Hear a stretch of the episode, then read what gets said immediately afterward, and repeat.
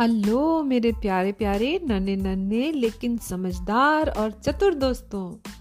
आज जो कहानी मैं तुम लोगों को सुनाने वाली हूँ, वो एक ऐसे ही समझदार और चतुर लड़के की है। और आज की कहानी का नाम है मरा हुआ चूहा। ये कैसा नाम हुआ? अरे भाई, सुनो तो अभी पता चल जाएगा। तो भाई, बहुत दिनों पहले की बात है। महानगरी वाराणसी में एक बहुत विद्वान पंडित रहते थे। उनका नाम था चुल्लाख। एक दिन अपने विचारों में लीन खोए खोए से कहीं चले जा रहे थे कि एक गली में पड़े हुए एक मरे चूहे पर उनकी नज़र पड़ी। एकदम उनके मुँह से निकला, छी छी, कितनी घिनौनी चीज़ है। और फिर दूसरे ही क्षण अपने आप से बोले, पर क्यों एक मरा हुआ चूहा भी तो किसी की खुशी का कारण बन सकता है। कोई बुद्धिमान अगर हो और इसका ठीक से उपयोग करे तो इससे भी धन कमा सकता है।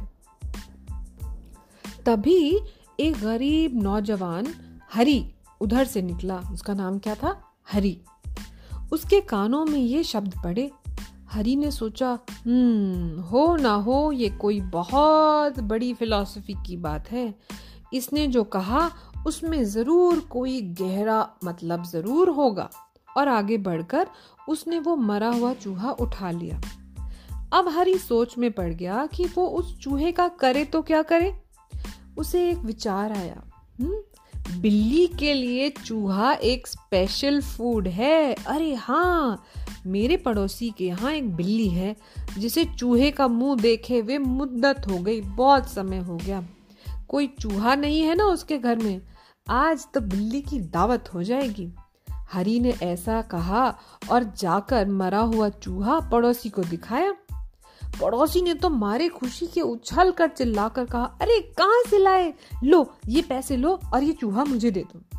हरी ने मन ही मन सोचा कि आदमी कैसा बेवकूफ़ है जो मरे हुए चूहे के लिए मुझे पैसे देने को तैयार है।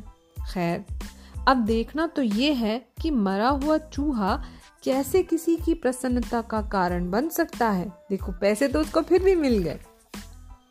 हरी ने पैसे लिए और एक दुकान पर गया। पैसे से कुछ मिठाई ली और पानी का एक मटका खरीदा। फिर उस शहर के बाहर वहाँ चला गया, जहाँ बगीचे के पास एक बड़ा सा फाटक था और एक बड़ा सा बरगद का पेड़ भी था। मिठाई का डिब्बा और पानी से भरा मटका उसने नीचे रखा और छाया में बैठकर लोगों का इंतज़ार करने लगा। अब थोड़ी ही देर में बगीचे के फाटक में से एक माली निकला। दिन भर के काम से वो बहुत थका और भूखा प्यासा लग रहा था। हरी ने उसे मिठाई और पानी का एक गिलास दिया। वो माली इतना खुश हुआ, इतना खुश हुआ कि उसने बदले में फूलों का एक बड़ा सा गुच्छा बनाकर हरी को दे दिया। अब माली के पास क्या थे? फूल थे तो बहुत अच्छा सा गुच्छा बना के दे दिया। हरी ने क्या किया? फूल बेचकर और मिठाई खरीद ली और उसी तरह बगीचे के फाटक के पास जाकर बैठ गया। इस बार उसने मिठाई बगीचे में से निकलने वाले हर माली को दी और बदले में ढेर सारे फूलों के गुच्छे मिल गए। फूल बेचकर उसने खूब सारी मिठाई खरीदी। इस बार उसने मिठाई मालियों को ही नहीं, बल्कि बगीचे में घूमने फिरने आए लोगों को भी बेची। अब तो ये उसका रोज का धंधा बन गया था और उसके पास काफ़ी पैसा जमा हो गया था। एक रात क्या हुआ? भयानक तूफ़ान आया। बादल गड़गड़ा रहे थे और आसमान में एक कोने से दूसरे कोने तक बिजली चमक रही थी। पेड़ झुक कर काँप रहे थे पेड़ों की टहनियाँ टर्रा अर्रा कर टूट रही थीं। सैकड़ों पत्ते और फूल बिखर गए। हम्म अगली सुबह पूरा बगीचा गिरे हुए पत्तों, टूटी हुई टहनियों और मसले हुए फूलों से भर गया। अब हुआ यह कि उस दिन वहाँ पर राजा आने वाला था इंस्पेक्शन के लिए। राजा के आने से पहले वो इतने बड़े बगीचों को कैसे साफ़ कर सकता था? कोई भी। माली बड़े परेशान। और वो कहने लगे कि अगर बगीचे की ये हालत राजा ने देख ली तो सबको नौकरी से निकाल देंगे। अब हम क्या करें? अब हम क्या करें? ये कहकर सारे माली एक दूसरे से बात करने लगे। हरी ने आगे बढ़कर कहा, अगर आप मुझे ठीक मजदूरी दें मतलब पैसे दें तो ये काम मैं अपने जिम्मे लेता हूँ। सारे माली मान गए। उन्होंने कहा, आज महाराज का इंस्पेक्शन डे है, निरीक्षण का दिन है। वो बगीचे की यह दशा देखेंगे तो हमें फ़ौरन भगा देंगे। हरी ने कहा, आप चिंता मत कीजिए। हरी की ना बच्चों के साथ बड़ी दोस्ती थी, जैसे तुम सारे हो ना, बदमाश एकदम वानर सेना जैसे। वैसे उसने ढेर सारे लड़के लड़कियों को इकट्ठा किया और कहा, मैं चाहता हूँ कि तुम लोग आधे घंटे के अंदर बगीचे की सफ़ाई कर दो। महाराज देखने आ रहे हैं, ऐसी जोरदार सफ़ाई होनी चाहिए कि महाराज देखते रह जाएँ। बस, फिर क्या था? बीस यों लड़के लड़कियों ने ज़ोर शोर से सफ़ाई शुरू कर दी। उनके लिए तो वो खेल था। अब खेल खेल में आधे घंटे के अंदर उन्होंने झाड़ बुहार कर पूरा बगीचा साफ़ कर दिया। कूड़े का ढेर वो फाटक के पास फेंकने लगे तो हरी ने कहा, नहीं नहीं, मेरे नन्हे साथियों, यहाँ नहीं, थोड़ा और आगे फेंको ना। बड़े चलो बड़े चलो, कदम कदम, बड़े चलो। हरी ने कूड़े का ढेर वहाँ जमा करने का इशारा किया। दूर। फिर क्या था? देखते ही देखते कूड़े का एक छोटा सा पहाड़ बन गया। अब हरी ने क्या कहा? पास में एक कुम्हार का घर था।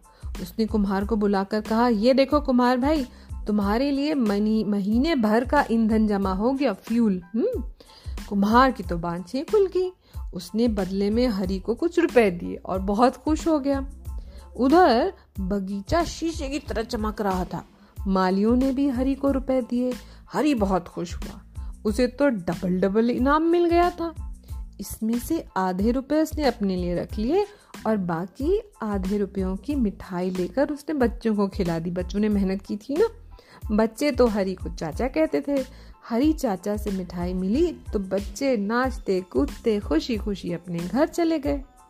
हरी ने अब सड़क के किनारे एक छप्पर डाल लिया, एक छोटी सी दुकान बना ली और अच्छे अच्छे साफ़ साफ़ मिट्टी के घड़ों में पानी भर कर रख लिया और एक बोर्ड लगा लिया जिस पर लिखा था, पीने का पानी। अब बात ये हुई कि वहाँ से बाई चांस पाँच सौ घसियारे घसियारे कौन होते?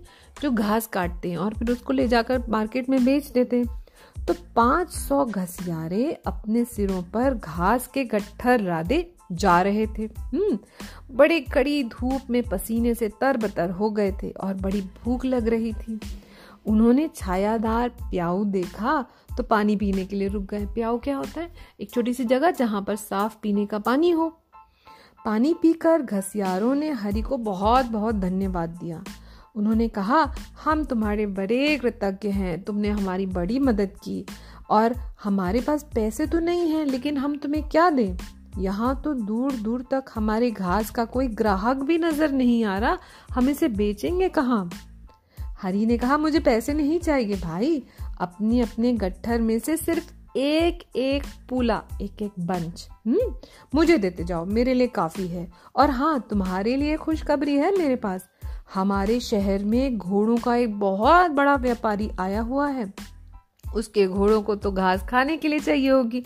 तो तुम जाकर अपनी सारी घास उसे बेच दो। बस एक शर्त है, जब तक मैं अपने पुले ना बेचूं, तुम अपने गट्ठर मत बेचना। मतलब पहले मैं घास बेचूँगा और फिर तुम बेच लेना।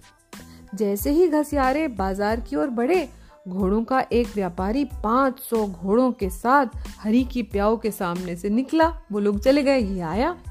ये व्यापारी जिस जगह से आ रहा था, वहाँ सूखा पड़ा हुआ था। वहाँ उसके घोड़ों को घास का तिनका तक नसीब नहीं हुआ था। व्यापारी ने झट से पाँच सौ रुपए देकर पाँच सौ पुले हरी से खरीद लिए। अब इतने सारे पैसों में हरी ने अपने घास के पुले बेच दिए। दिन बीतते गए, हरी प्याऊ चलाता रहा।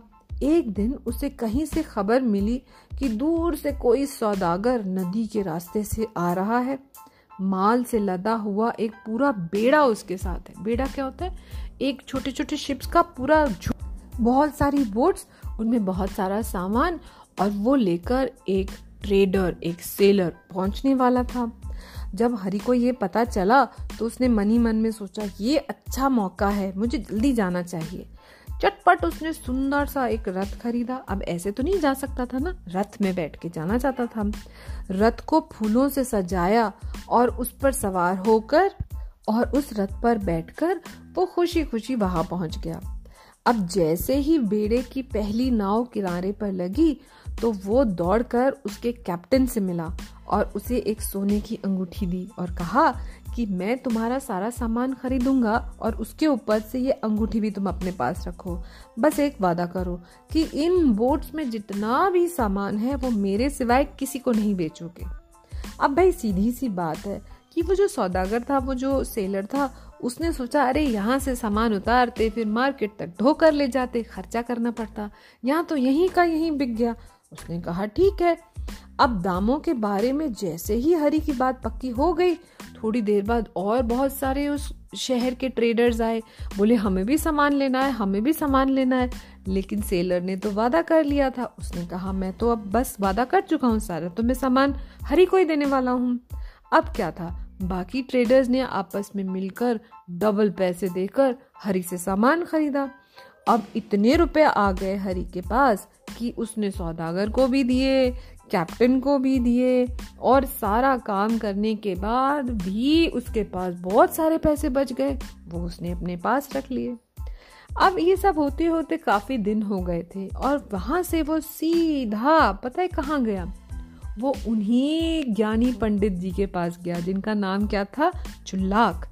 और उनके कदमों में उसने वो पैसे रखे और प्रणाम किया और कहा कि ये सब आप ही का है।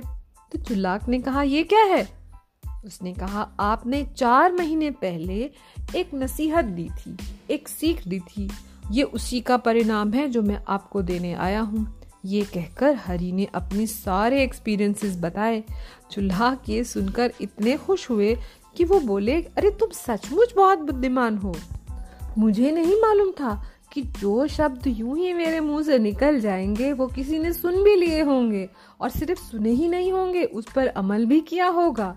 और मेरे का कहने में जो सार था, जो उसका जिस था, वो तुम समझ गए। तुम्हारे जैसे व्यक्ति ही जीवन में हमेशा सफल होते हैं।